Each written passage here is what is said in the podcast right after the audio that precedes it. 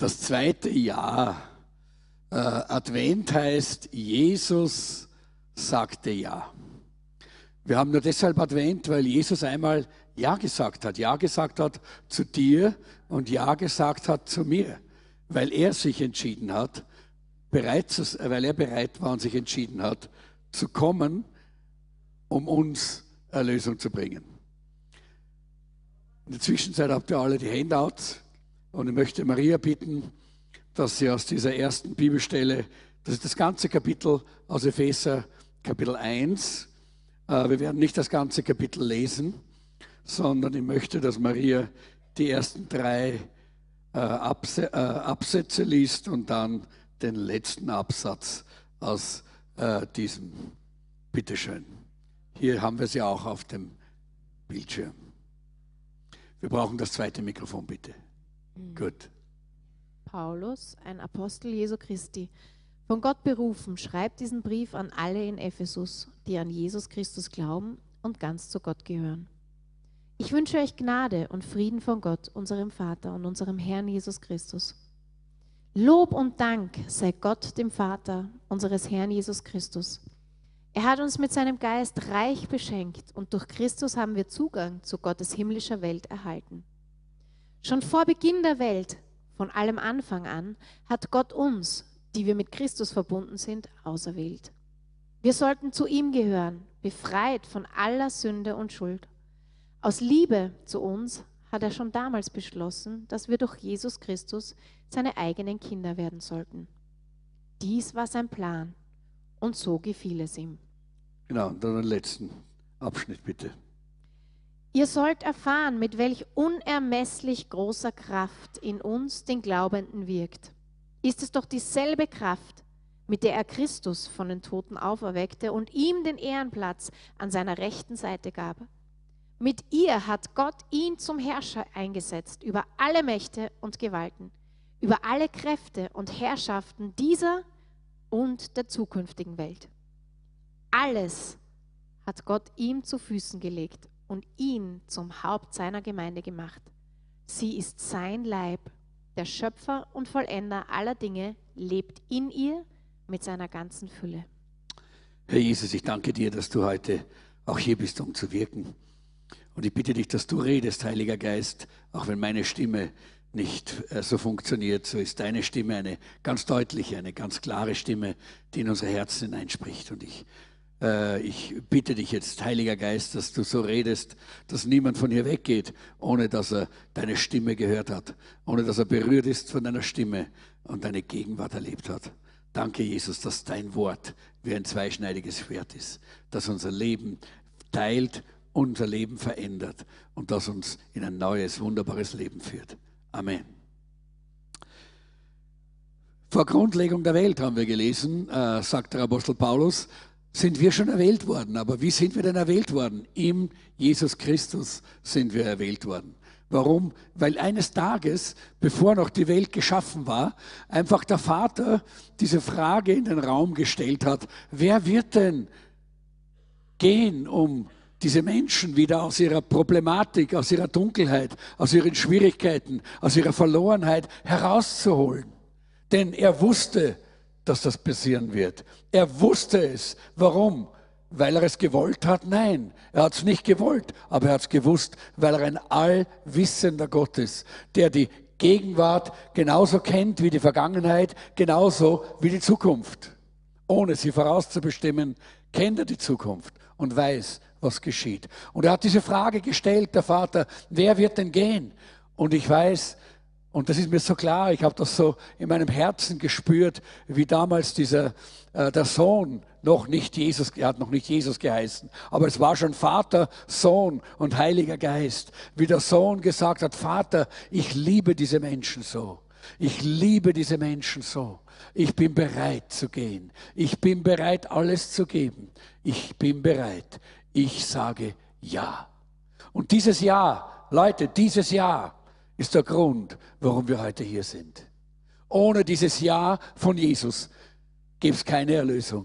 Ohne dieses Ja von Jesus gibt es auch natürlich keinen Advent, weil auf was würden wir warten? Wir würden auf die ewige Verdammnis warten. Wir würden auf das Gericht warten.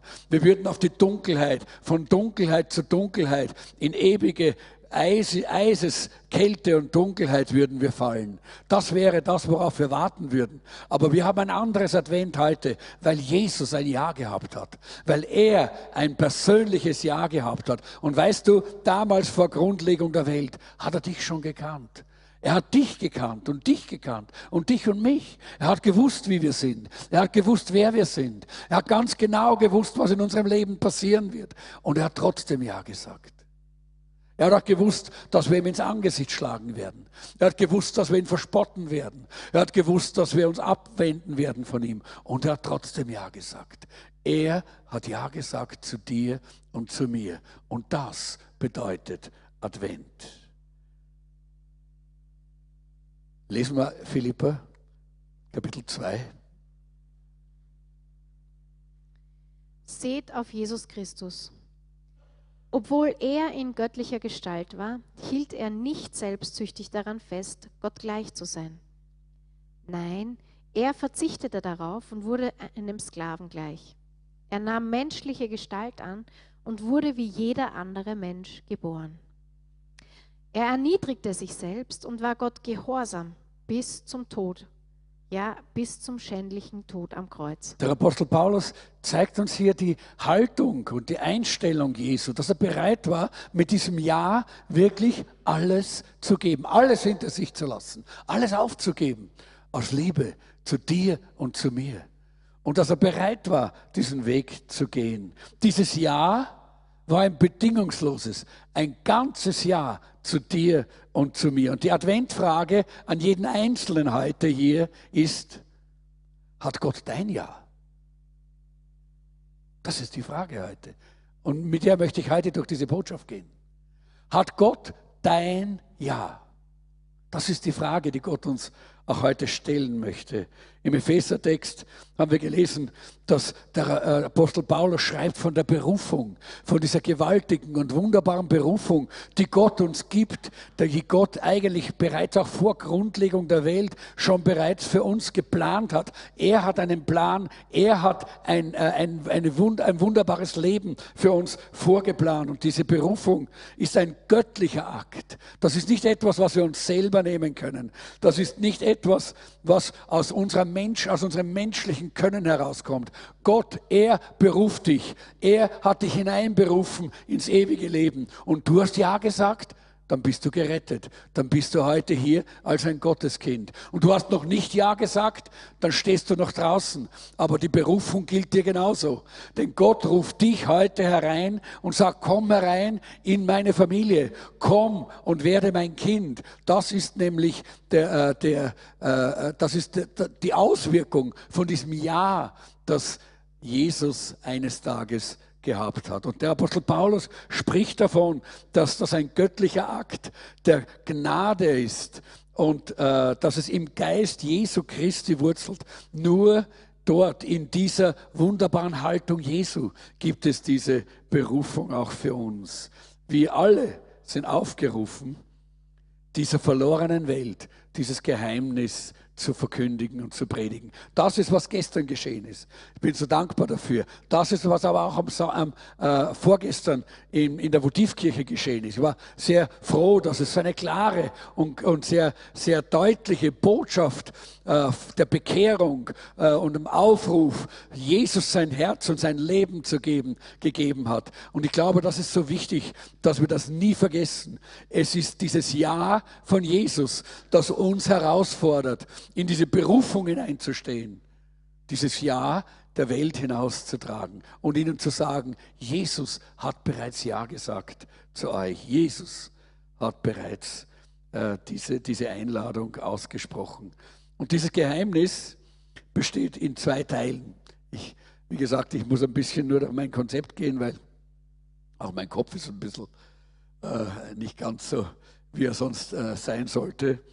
Äh, aber ich, ich hoffe, dass ihr versteht, was mich die ganze Woche bewegt hat. Es sind zwei Teile, die äh, in diesem Geheimnis stecken, in dieser Berufung. Und das ist einmal dass wir alle berufen sind, Juden und Heiden, Teil einer Familie, seiner Familie zu sein.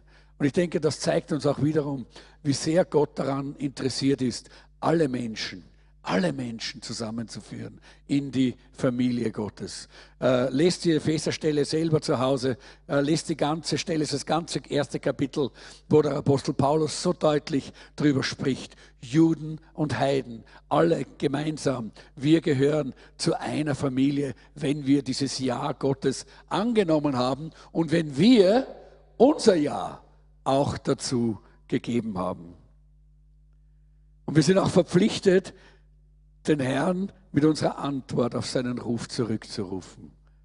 Er sagt, hallo, Gerhard, Max, Frieda, Maria, Elisabeth, wie du immer heißt. Hallo, ich habe ein Geschenk für dich und ich würde mir wünschen, dass du Teil meiner Familie wirst.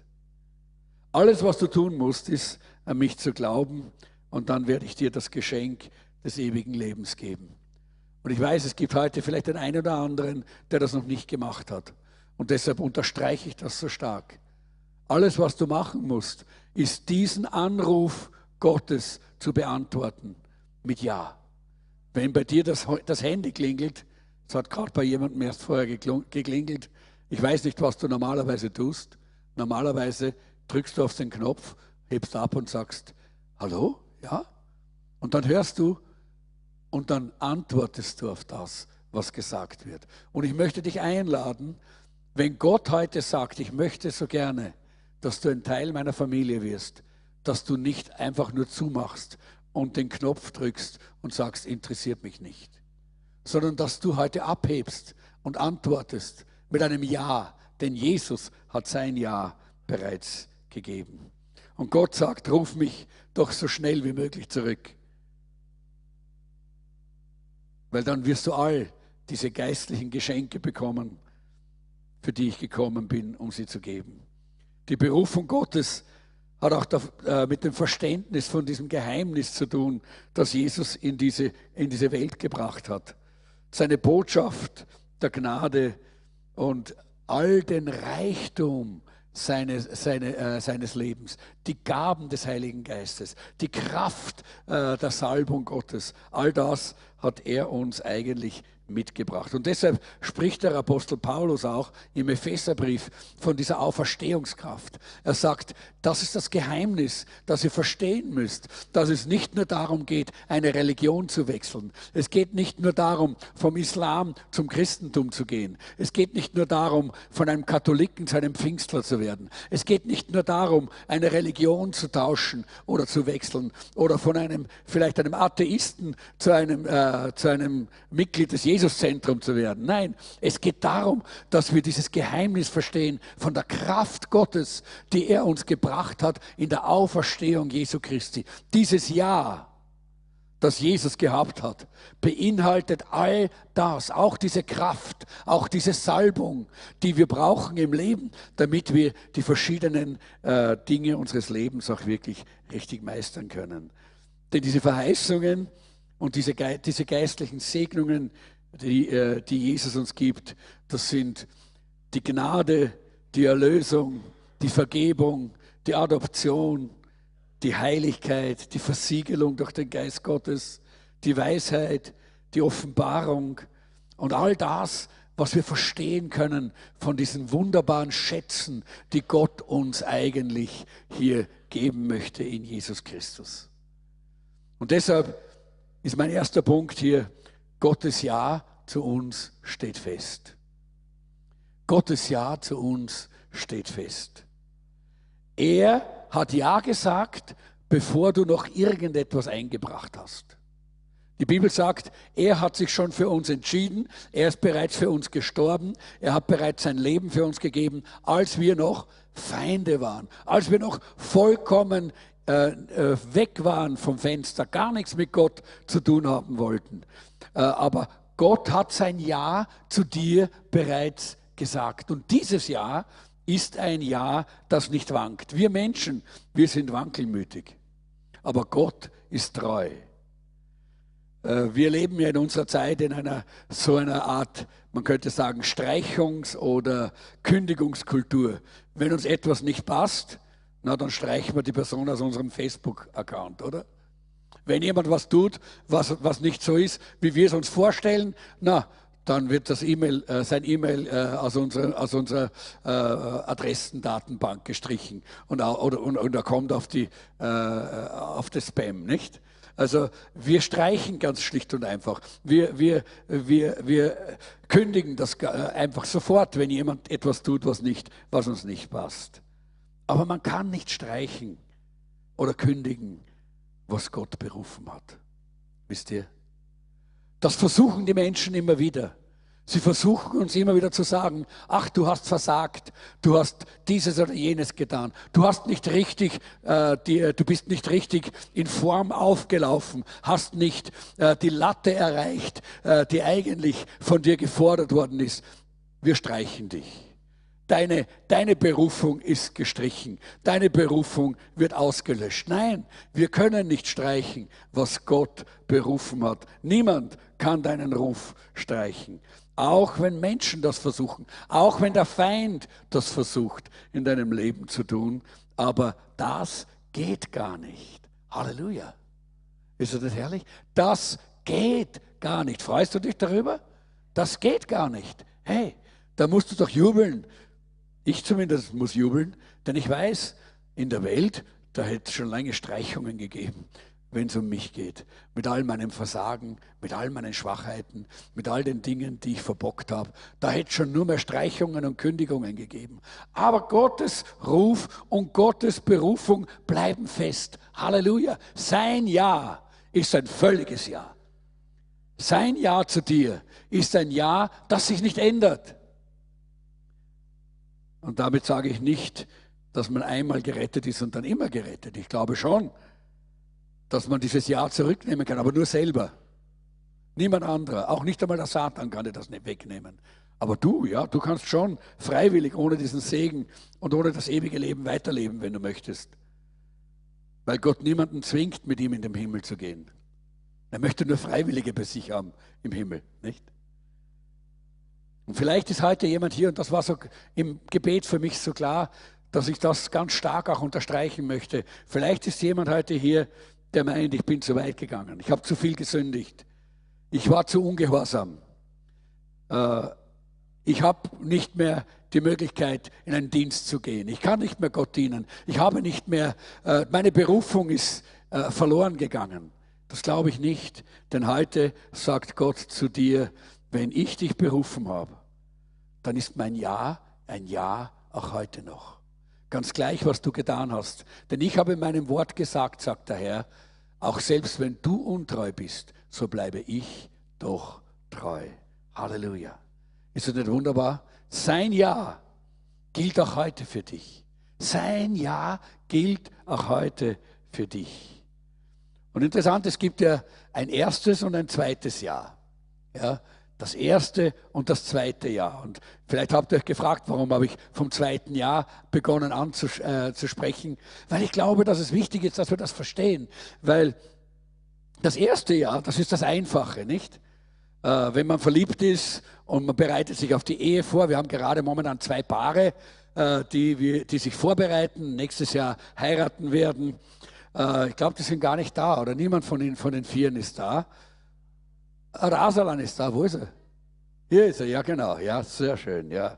Und die Sonja ist auch da irgendwo, ja. Äh, genau.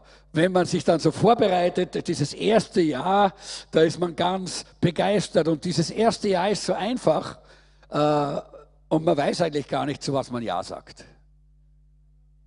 Wirklich. Ihr wisst nicht, wozu ihr Ja sagt. Und das ist auch der Grund, warum wir auch in der Ehevorbereitung versuchen, äh, dass wir äh, diesen jungen Leuten äh, ein bisschen ein realistischeres Bild vor Augen führen, was gar nicht so leicht ist in so einer Zeit, weil da glauben sie, wissen sie eh alles, sind verliebt und da ist alles sowieso so rosarot und schön. Aber ja, auch Jeanette hat keine Ahnung gehabt. Zu was sie Ja sagt, wie sie, wie sie zu mir Ja gesagt hat. Ja. Da war ich damals, war ich halt mal gerade ja, so, ein, so ein junger Prediger, äh, ein bisschen feurig war ich auch, ja genau.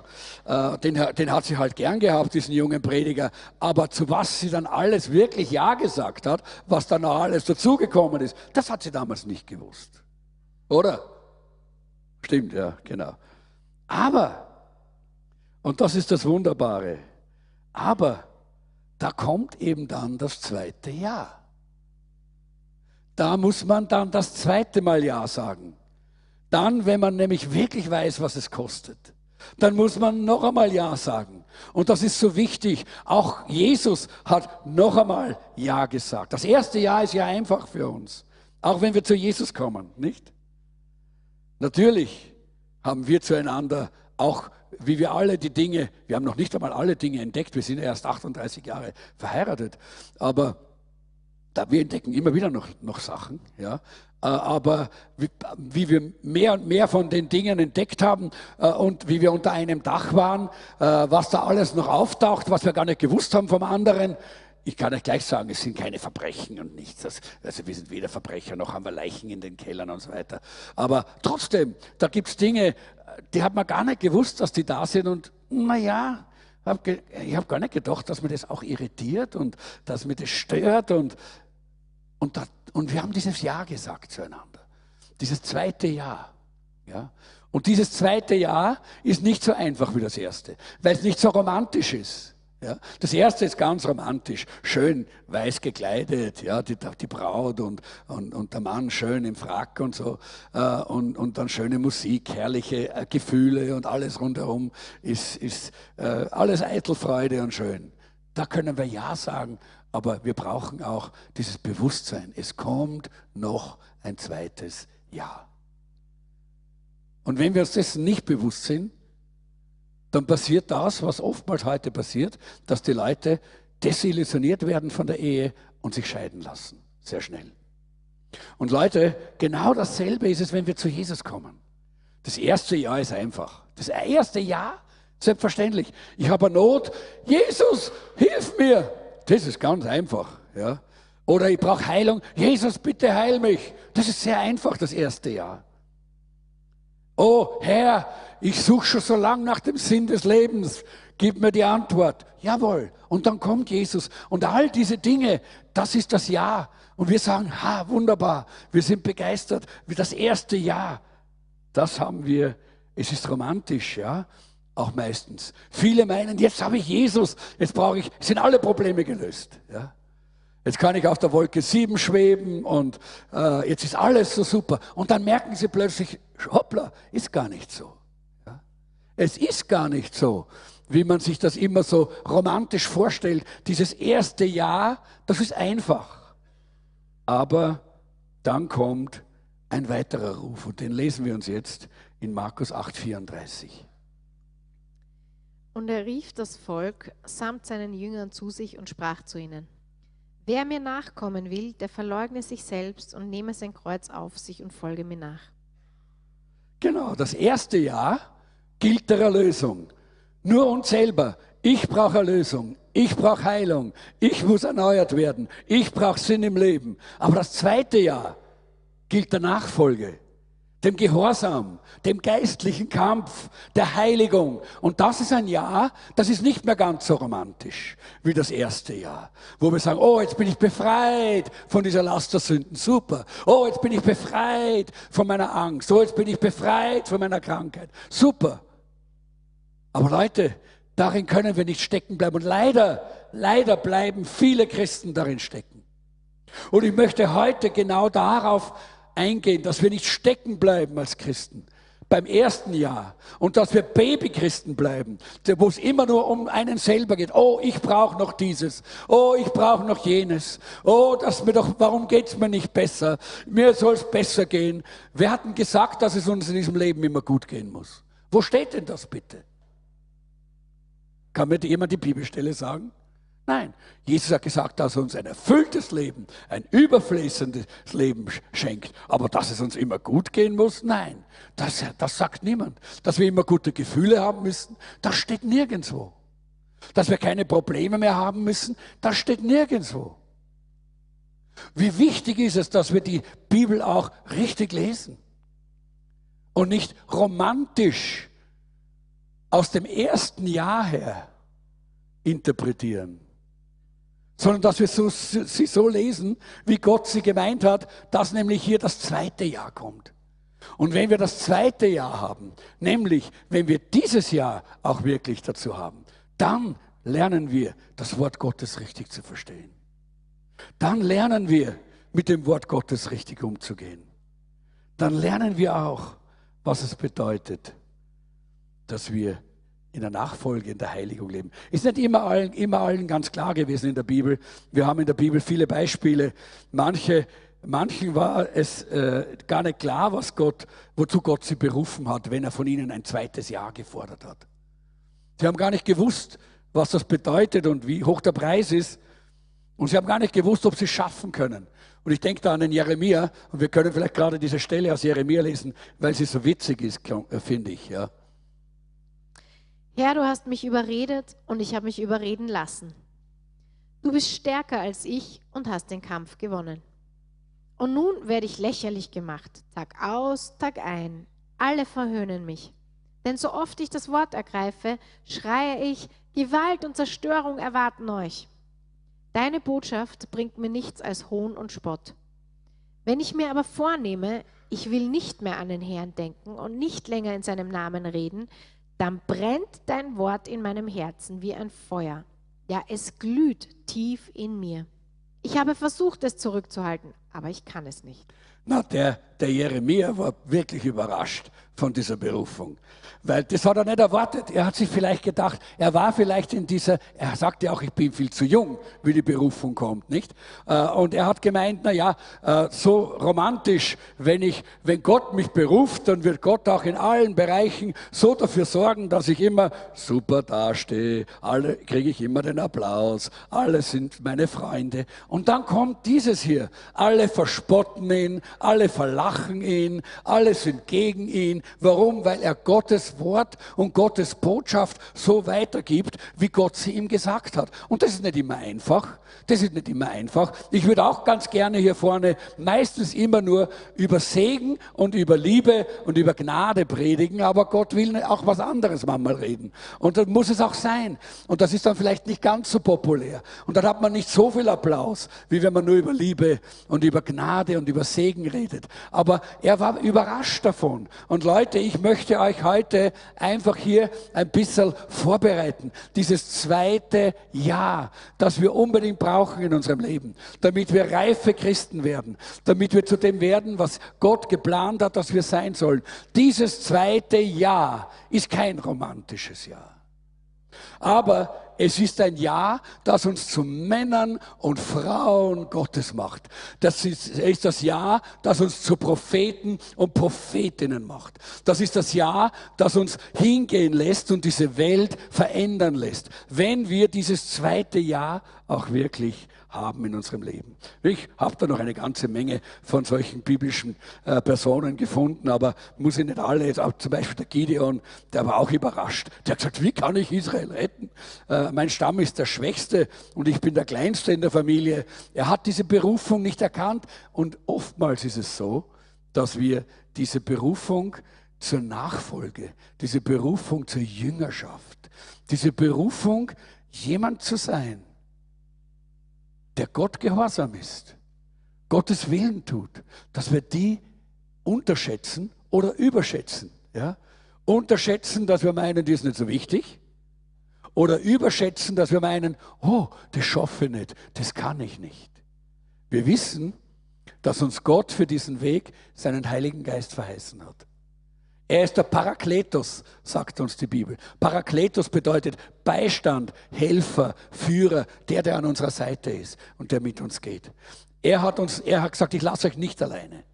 Jesus hat gesagt, ich lasse euch nicht alleine, sondern ich gebe euch den Beistand. Ich gebe euch diesen Helfer, der euch führt und der euch leitet. Also wir müssen nicht diese Angst haben oder äh, natürlich auch, der, der, Mose war ja auch so einer, wie er die Berufung kriegt, hat er gesagt, ich kann nicht sprechen. Ich habe das heute dafür auch gesagt, aber trotzdem hat Gott gesagt, predige die Predigt.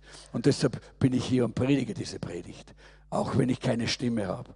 Weil ich glaube, dass Gottes Stimme stark genug ist und der Heilige Geist stark genug reden kann durch sein Wort in unsere Herzen hinein, dass wir verstehen, was es bedeutet, dass wir dieses zweite Jahr auch voll und ganz äh, zu Gott und Gottes Weg haben. Gottes Rufe konzentrieren sich oft auf verwirrende und scheinbar unmögliche Aufgaben oder Anfragen. Gott, Noah hat von Gott die Aufgabe bekommen, ein riesiges Boot zu bauen. Hätte sagen können, was ist denn das für eine Aufgabe? Aber er hat Ja gesagt dazu. Ja. Ich, weiß, ich weiß nicht, was Gott für eine Aufgabe für dich hat.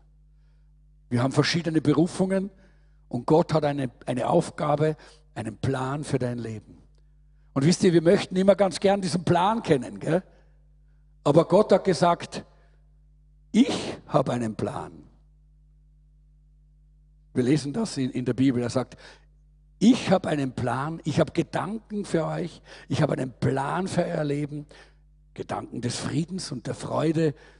Das ist, was Gott gesagt hat. Aber wisst ihr, wenn er sagt, ich habe einen Plan, dann heißt das, dass er den Plan kennt und nicht wir. Wir würden immer gern den Plan kennen, damit wir dann entscheiden können, ob wir jetzt Ja sagen oder nicht Ja sagen. Aber Gott sagt, sag Ja zu mir, und zu dem, was ich bin und zur Berufung, die ich dir gebe. Und dann wird der Plan auch sich entfalten in deinem Leben, den ich für dich habe. Das ist so wichtig, dass wir das verstehen, dass das der Weg ist, den Gott uns führt. Und Mose hat zu guter Letzt Ja gesagt, Gott sei Dank, ja. Sonst wären wir auch nicht hier weil dann würde man vielleicht in Ägypten irgendwo dort Ziegel brennen. Uh, unsere ägyptischen uh, Geschwister uh, würden uns dann dort vielleicht gar nicht so freundlich behandeln, wie es nämlich bei, mit den Israeliten war. Aber Mose hat Ja gesagt. Mose hat Ja gesagt. Und er hat diese Millionen Menschen aus diesem, aus dem stärksten und größten Reich der damaligen Zeit herausgeführt. Was, was für Aufgaben, was für ungeheure Aufgaben. Paulus ist berufen worden, den Heiden die Erlösung zu bringen. Ja. Das war damals gar nicht leicht, weil da waren die Juden böse und die Heiden böse. Ja. Beide Seiten. Ja. Das kennen wir.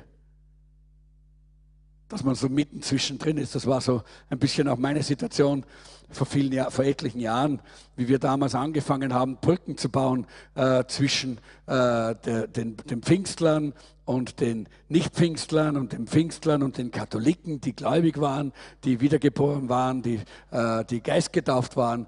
Oh, da hat man dann von der einen Seite und von der anderen Seite starke Schläge bekommen. Aber Gott hat diese Berufung bestätigt. Heute sehen wir, dass heute der Leib Christi in diesem Land miteinander Gott loben und preisen kann, so wie in der Votivkirche vor zwei Tagen, weil es möglich ist. Weil Gott braucht nur ein Ja. Gott braucht nicht deinen Verstand, dass du alles verstehst.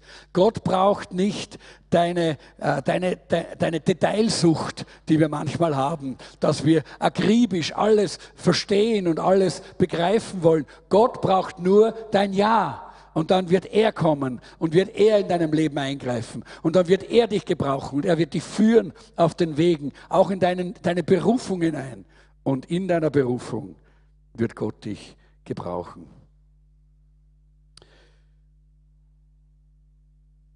Immer wieder war es für die Leute scheinbar unmöglich, diesen Ruf äh, zu erfüllen, aber weil Gott diesen Ruf ausgesprochen hat, haben sie doch dieses Ja gehabt.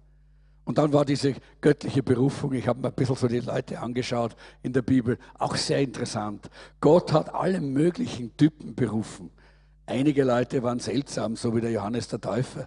Ich würde sagen, wenn der Johannes der Täufer bei uns da so reinspazieren würde, so mit seinem, mit seinem Kamelhaarumhang äh, und, äh, und äh, mit seinem Stab und weiß ich was alles und, äh, und dann unten im Café dann da seine, seine wilden, wilden Honigwaben essen würde, da würden wir sagen, was ist denn das für ein Typ? Ja? Äh, der hat auch die Berufung gehabt von Gott. Oder andere waren prominent wie der Paulus oder wieder andere waren Ärzte oder Bauern oder Arbeiter und wieder andere waren Kriminelle wie der äh, Onesimus, nicht? Und wieder andere äh, waren Obdachlose, die waren irgendwo draußen im, im Wald. Einige waren jung und einige waren alt. Also in all denen, und wenn du die Bibel anschaust, kannst du dich wiederfinden. Irgendwo bist du auch mit drin. Und die Wahrheit ist, und das ist ganz wichtig, die Wahrheit ist, wenn wir unseren Glauben an die Idee verloren haben, dass Gott uns Menschen übernatürlich ruft, dann haben wir den Kontakt zum übernatürlichen Element Gottes verloren. Und die Frage ist, ruft Gott noch heute? Ruft Gott heute noch hier in unserer Mitte? Ruft er dich? Ruft er dich? Ruft er dich? Ruft er noch? Die, die Antwort ist klar, es ist ja, er ruft auch heute noch. Und das braucht dein zweites Jahr. Ohne dieses zweite Jahr gibt es diese, äh, die, die Erfüllung der Berufung nicht. Ich möchte die nächste Stelle überspringen, die könnt ihr selber lesen aus Apostelgeschichte 2. Das Wichtige daran ist, dass der Apostel Petrus dort in der Predigt sagt, das, ist, das alles ist euch, euren Nachkommen und den Menschen zugesagt, die der Herr, unser Gott, in seinen Dienst berufen wird. Wird. Zukunft. Ja? Die, die, er, die er berufen wird in der Zukunft. Und ich möchte jetzt äh, zum letzten Punkt kommen, das zweite Jahr wird geprüft, immer. Dieses zweite Jahr wird immer und immer geprüft werden. Jesus hat das zweite Jahr in der Taufe ge gegeben. Er hat das erste Jahr gegeben, wie er den Himmel verlassen hat und auf diese Erde gekommen ist. Und dann in der Taufe war sein zweites Jahr, wie er gesagt hat, ich bin bereit, diesen Dienst zu tun. Ich bin bereit, diesen Menschen zu dienen. Ich bin bereit, hineinzusteigen in den Dienst, zu dem Gott mich hierher, der Vater mich hierher gesandt hat. Und ich weiß, dass Jesus dort in, diesem, in diesem Augenblick auch diese Bereitschaft gehabt hat, dieses Ja zum ganzen Plan des Vaters, der vor ihm aufgegangen ist. Ich glaube nicht an diese ganzen Märchen, die da in den Apokryphen und in diesen äh, traditionellen christlichen äh, ich würde fast sagen, Märchenbüchern drin sind, dass Jesus schon als kleines Kind da diese Lehmvögel gemacht hat und ihnen äh, den Geist eingeblasen hat und die sind geflogen. Das ist alles Mumpitz, würde ich sagen. Ja.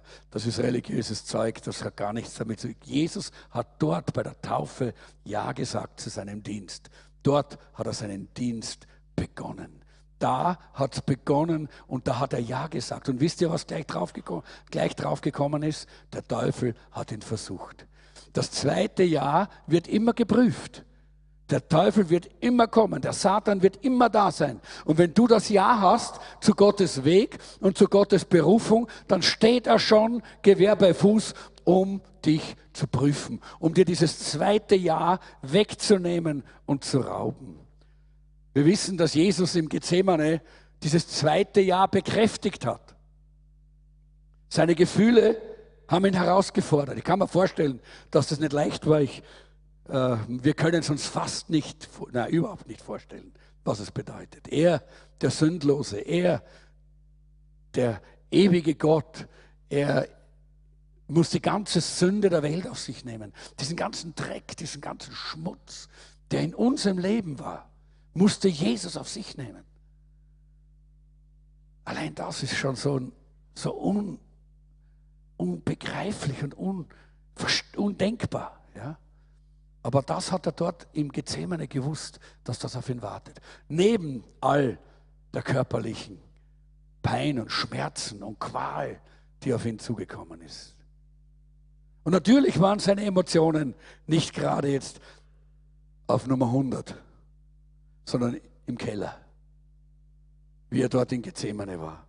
Und natürlich hat der Feind versucht, über die Emotionen ihn abzuziehen von seinem Auftrag. So wie damals schon in der Wüste, wo er gesagt hat, komm, fall nieder vor mir und ich schenke dir alles. Du brauchst nicht diesen ganzen Weg zu gehen. Mach die Abkürzung. Der Feind versucht immer, uns vom zweiten Jahr abzubringen. Denn das zweite Jahr bedeutet, einen Weg zu gehen, der nicht immer angenehm ist. Das zweite Jahr bedeutet, Gott gehorsam zu sein. Das zweite Jahr bedeutet, dass wir den Plan Gottes akzeptieren und ihn über unseren eigenen Plan und unsere eigenen Vorstellungen stellen. Und wieder in Gethsemane dasselbe. Und natürlich kommt diese, diese, diese Frage von, von Jesus, Vater, wenn es irgendwie möglich ist, lass diesen Kelch an mir vorübergehen.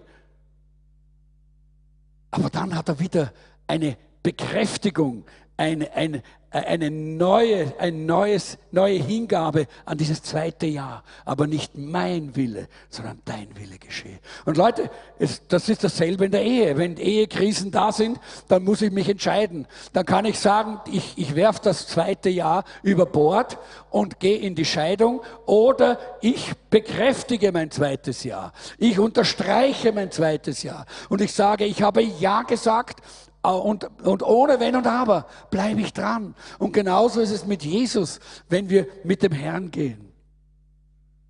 Ich weiß das aus meiner eigenen Erfahrung. Jesus sagt, dein Wille geschehe. Er bekräftigt dieses zweite Jahr. Satan versucht uns immer vom zweiten Jahr wegzubringen. Warum? Weil er uns das erste Jahr nicht mehr wegnehmen kann. Die Errettung kann er dir nicht mehr stehlen. Die Errettung kann er dir nicht mehr nehmen. Ich weiß, wie ich mich bekehrt habe. Ich war so verliebt in Jesus. Ich, und ich hoffe, ich bin es heute noch immer, äh, dass ich, ich habe gebrannt für Jesus. Das konnte er mir nicht wegnehmen. Das war unmöglich. Aber was er wollte, war, mich zu stoppen, dass ich ein zweites Jahr habe und in diesem zweiten Jahr lebe, in der Berufung Gottes, in dem, was Gott geplant hat, für mein Leben und durch mein Leben. Und das wird er immer tun in deinem Leben. Er wird immer versuchen, dein zweites Jahr wegzunehmen oder es kaputt zu machen. Er kann dir die Rettung nicht rauben, aber er kann deinen Dienst blockieren. Er kann deine Errettung nicht canceln, ausstreichen. Das ist unmöglich. Wenn du Ja gesagt hast zu Jesus, wenn du Jesus in dein Herz aufgenommen hast, dann bist du errettet. Und niemand kann dich von seiner Liebe trennen. Halleluja! Aber deshalb ist er so unterwegs und so interessiert, dir das zweite Jahr zu rauben. Deinen Dienst, deine Nachfolge, deinen Gehorsam, deine geistliche Reife. Beim ersten Jahr, da versucht er uns vorher abzuhalten, nicht? Das ist der Grund, warum Leute abgelenkt werden, wenn man, wenn man eine Einladung macht, dass sie zu Jesus kommen sollen. Dann werden sie ja plötzlich abgelenkt und haben alles Mögliche, weil der Feind vorher uns versucht wegzuholen. Aber wenn wir die Entscheidung getroffen haben, dann kann er nichts mehr machen. Alles, was er tun kann, ist unser zweites Jahr unter Druck zu bringen. Und das wird er immer versuchen. Ich erinnere mich, als ich, nachdem ich bekehrt war, war ich auf der, auf der Bibelschule in Deutschland und dann von der Bibelschule auf einer Missionsreise Richtung Indien. Und äh, dann waren wir unterwegs. Ich war der, der, der, Fahrer, der Chauffeur in einem großen, wir hatten so einen großen Setra-Bus, so einen 50-Sitzer, den haben wir umgebaut in einen Wohnbus für acht Leute. Wir waren es waren drei Ehepaare mit, ein, mit einem kleinen Baby, ein Ehepaar und, und zwei Singles waren wir. Und ich war der Einzige, der den Führerschein gehabt hat für dieses Unicum. Und so war ich der Fahrer auf dem Weg nach Indonesien. Und äh, wir sind dann unterwegs gewesen und das kleine Baby war acht Monate alt. Äh, und wir sind äh, nach, äh, Und wir sind dann in die Türkei gekommen, sind dann nach Ankara gekommen. Auf dem Weg haben wir immer die Christen besucht und die Christen ermutigt und auch dort Gottesdienste gehabt, auch in, in Istanbul. Und so sind wir dann nach Ankara gekommen und zu der Zeit hat es in Ankara 45 Grad minus gehabt. Und dieses kleine Baby äh, ist, äh, ist schwer krank geworden.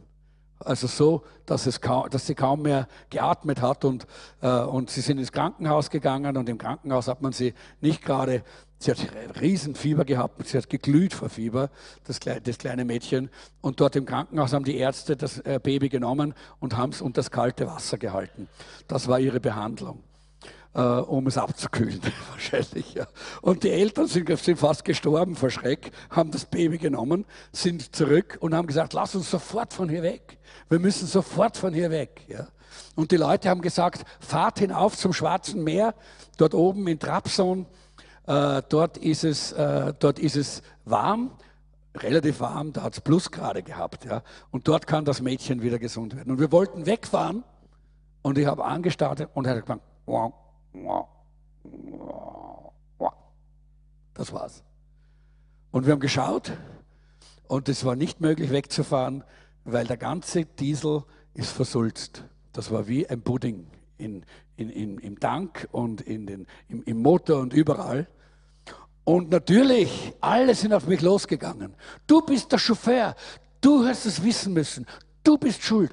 Und dann natürlich, ich war dann natürlich ein junger Bursch, habe dann einfach dort, nach meinem Stolz natürlich, das gar nicht einmal annehmen wollen und, hab, und dann haben wir angefangen, dieses Unikum zu zerlegen, haben dann also äh, den Tank ausgeräumt, die ganzen, äh, die ganzen äh, Treibstoffleitungen durchgeblasen und haben ein, ein, ein, Feuer unter dem Motorblock gemacht, dass der ganz warm wird und so äh, die ganze Nacht durchgearbeitet. äh, äh, und den ganzen Tag, den nächsten auch noch.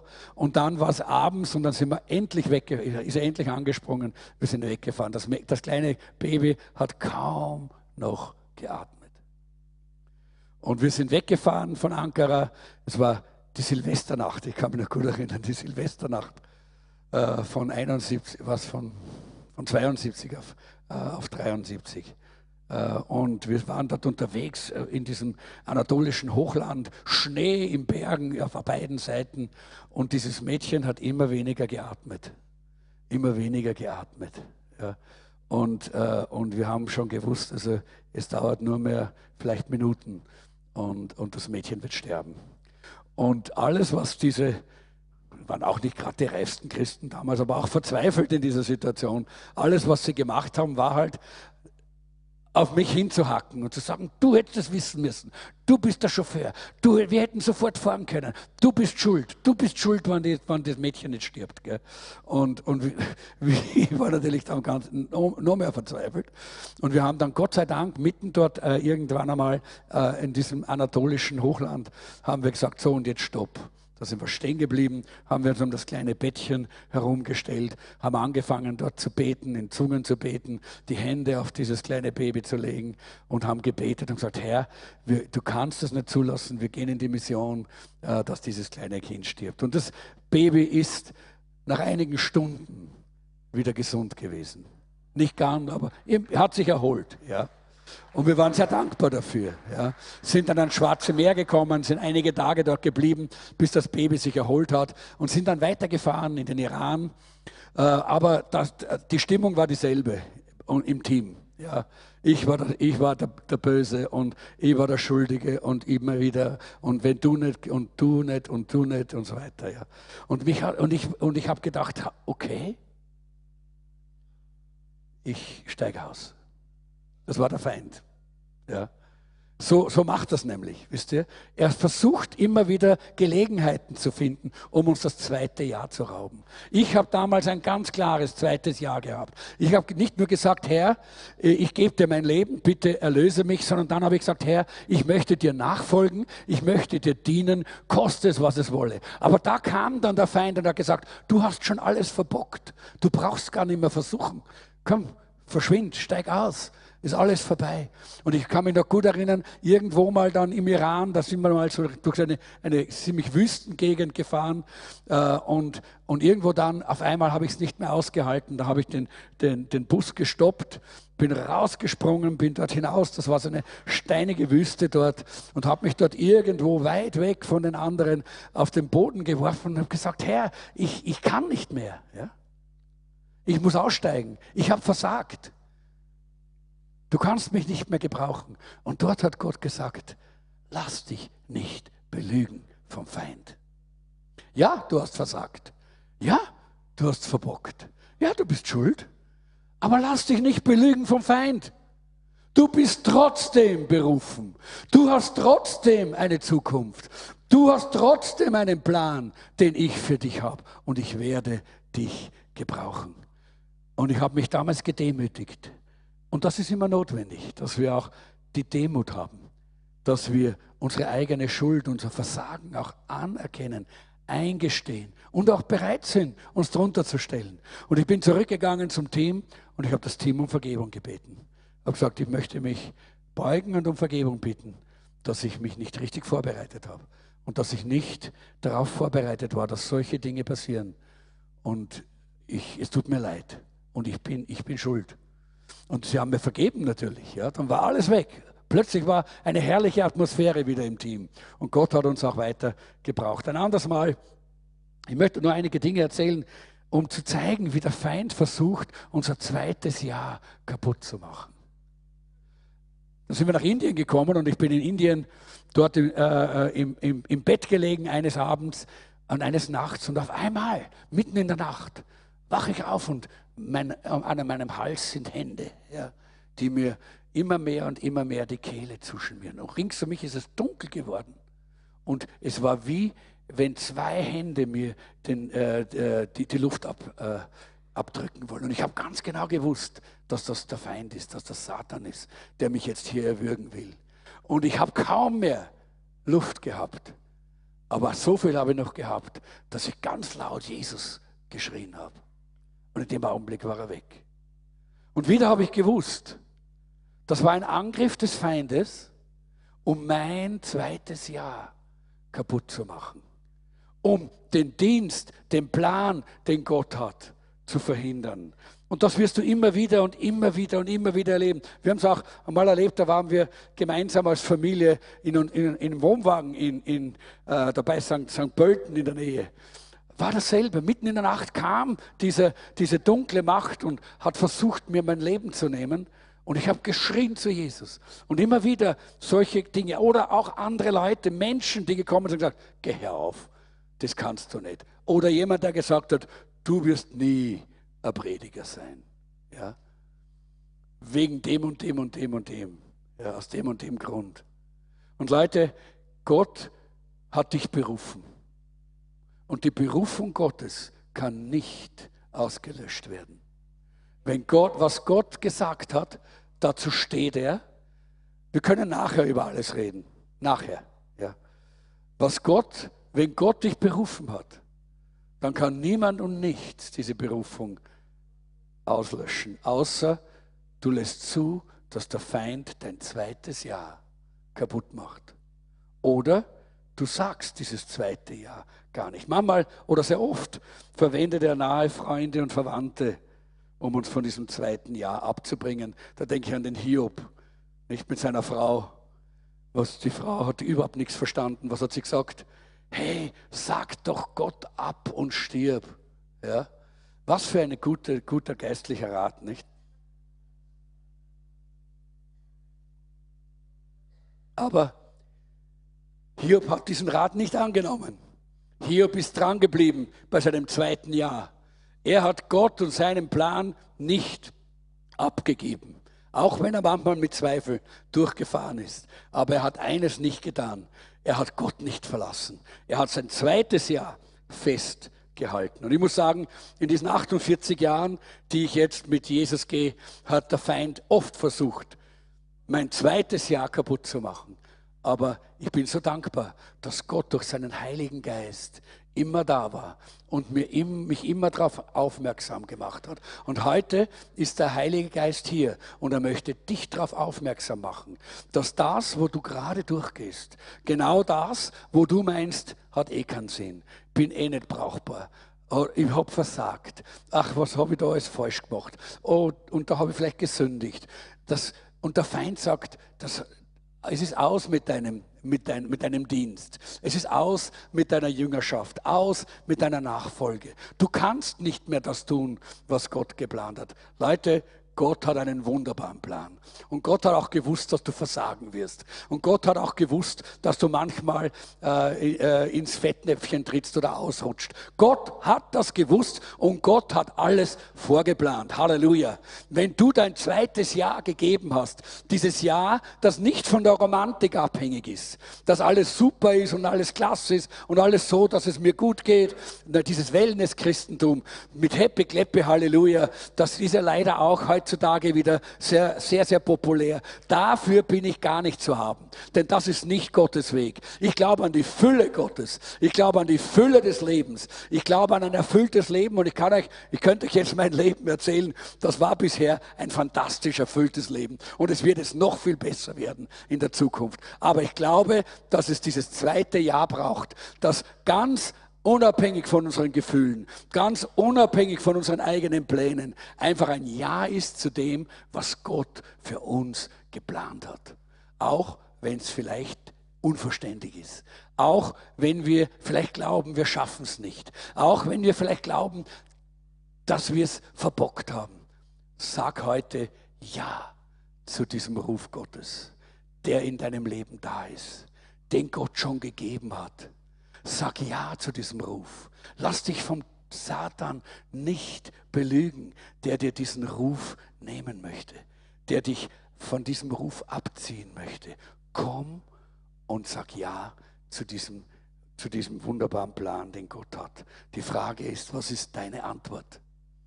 Wir haben äh, ein, ein, ein, ein altes Lied, das heißt, Yes, Lord, yes, Lord, yes, yes, Lord. Wir werden das dann am Schluss dann noch singen miteinander. Aber vorher möchte ich einfach noch einmal fragen. Ich möchte, dass wir kurz beten miteinander. Lass uns unsere Augen schließen. Ich weiß, das war jetzt eine schwache, eine schwache Botschaft mit schwacher Stimme, aber ich weiß, es ist ein starker Gott mit einem starken Heiligen Geist, der in unsere Herzen hineinspricht. Und ich möchte solche, die heute hier sind, die dieses erste Ja noch nicht gesagt haben.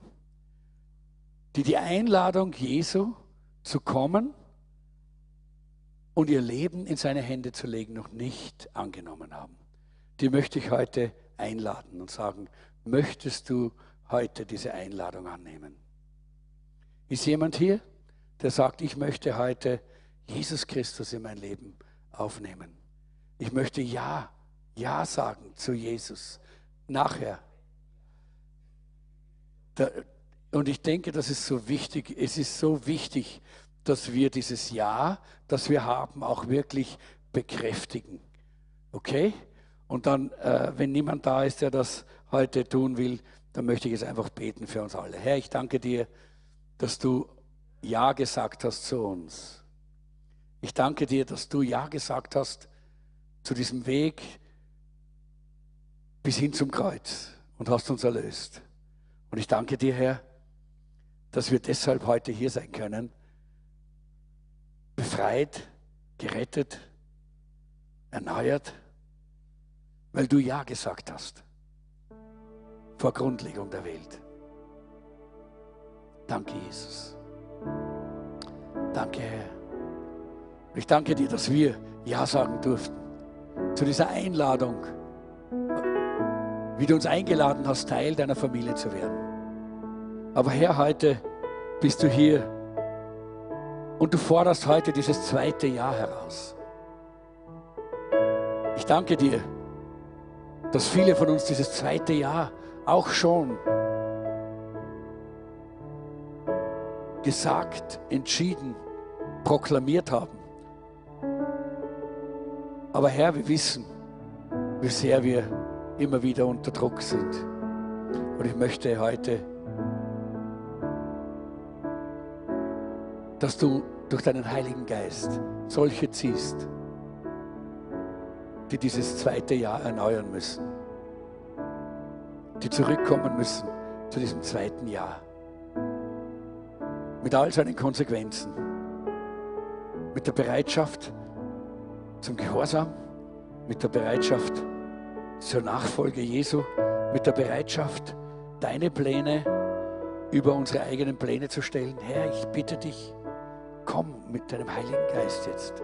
Heiliger Geist, klopfe du jetzt an die Herzen derer, die das jetzt brauchen.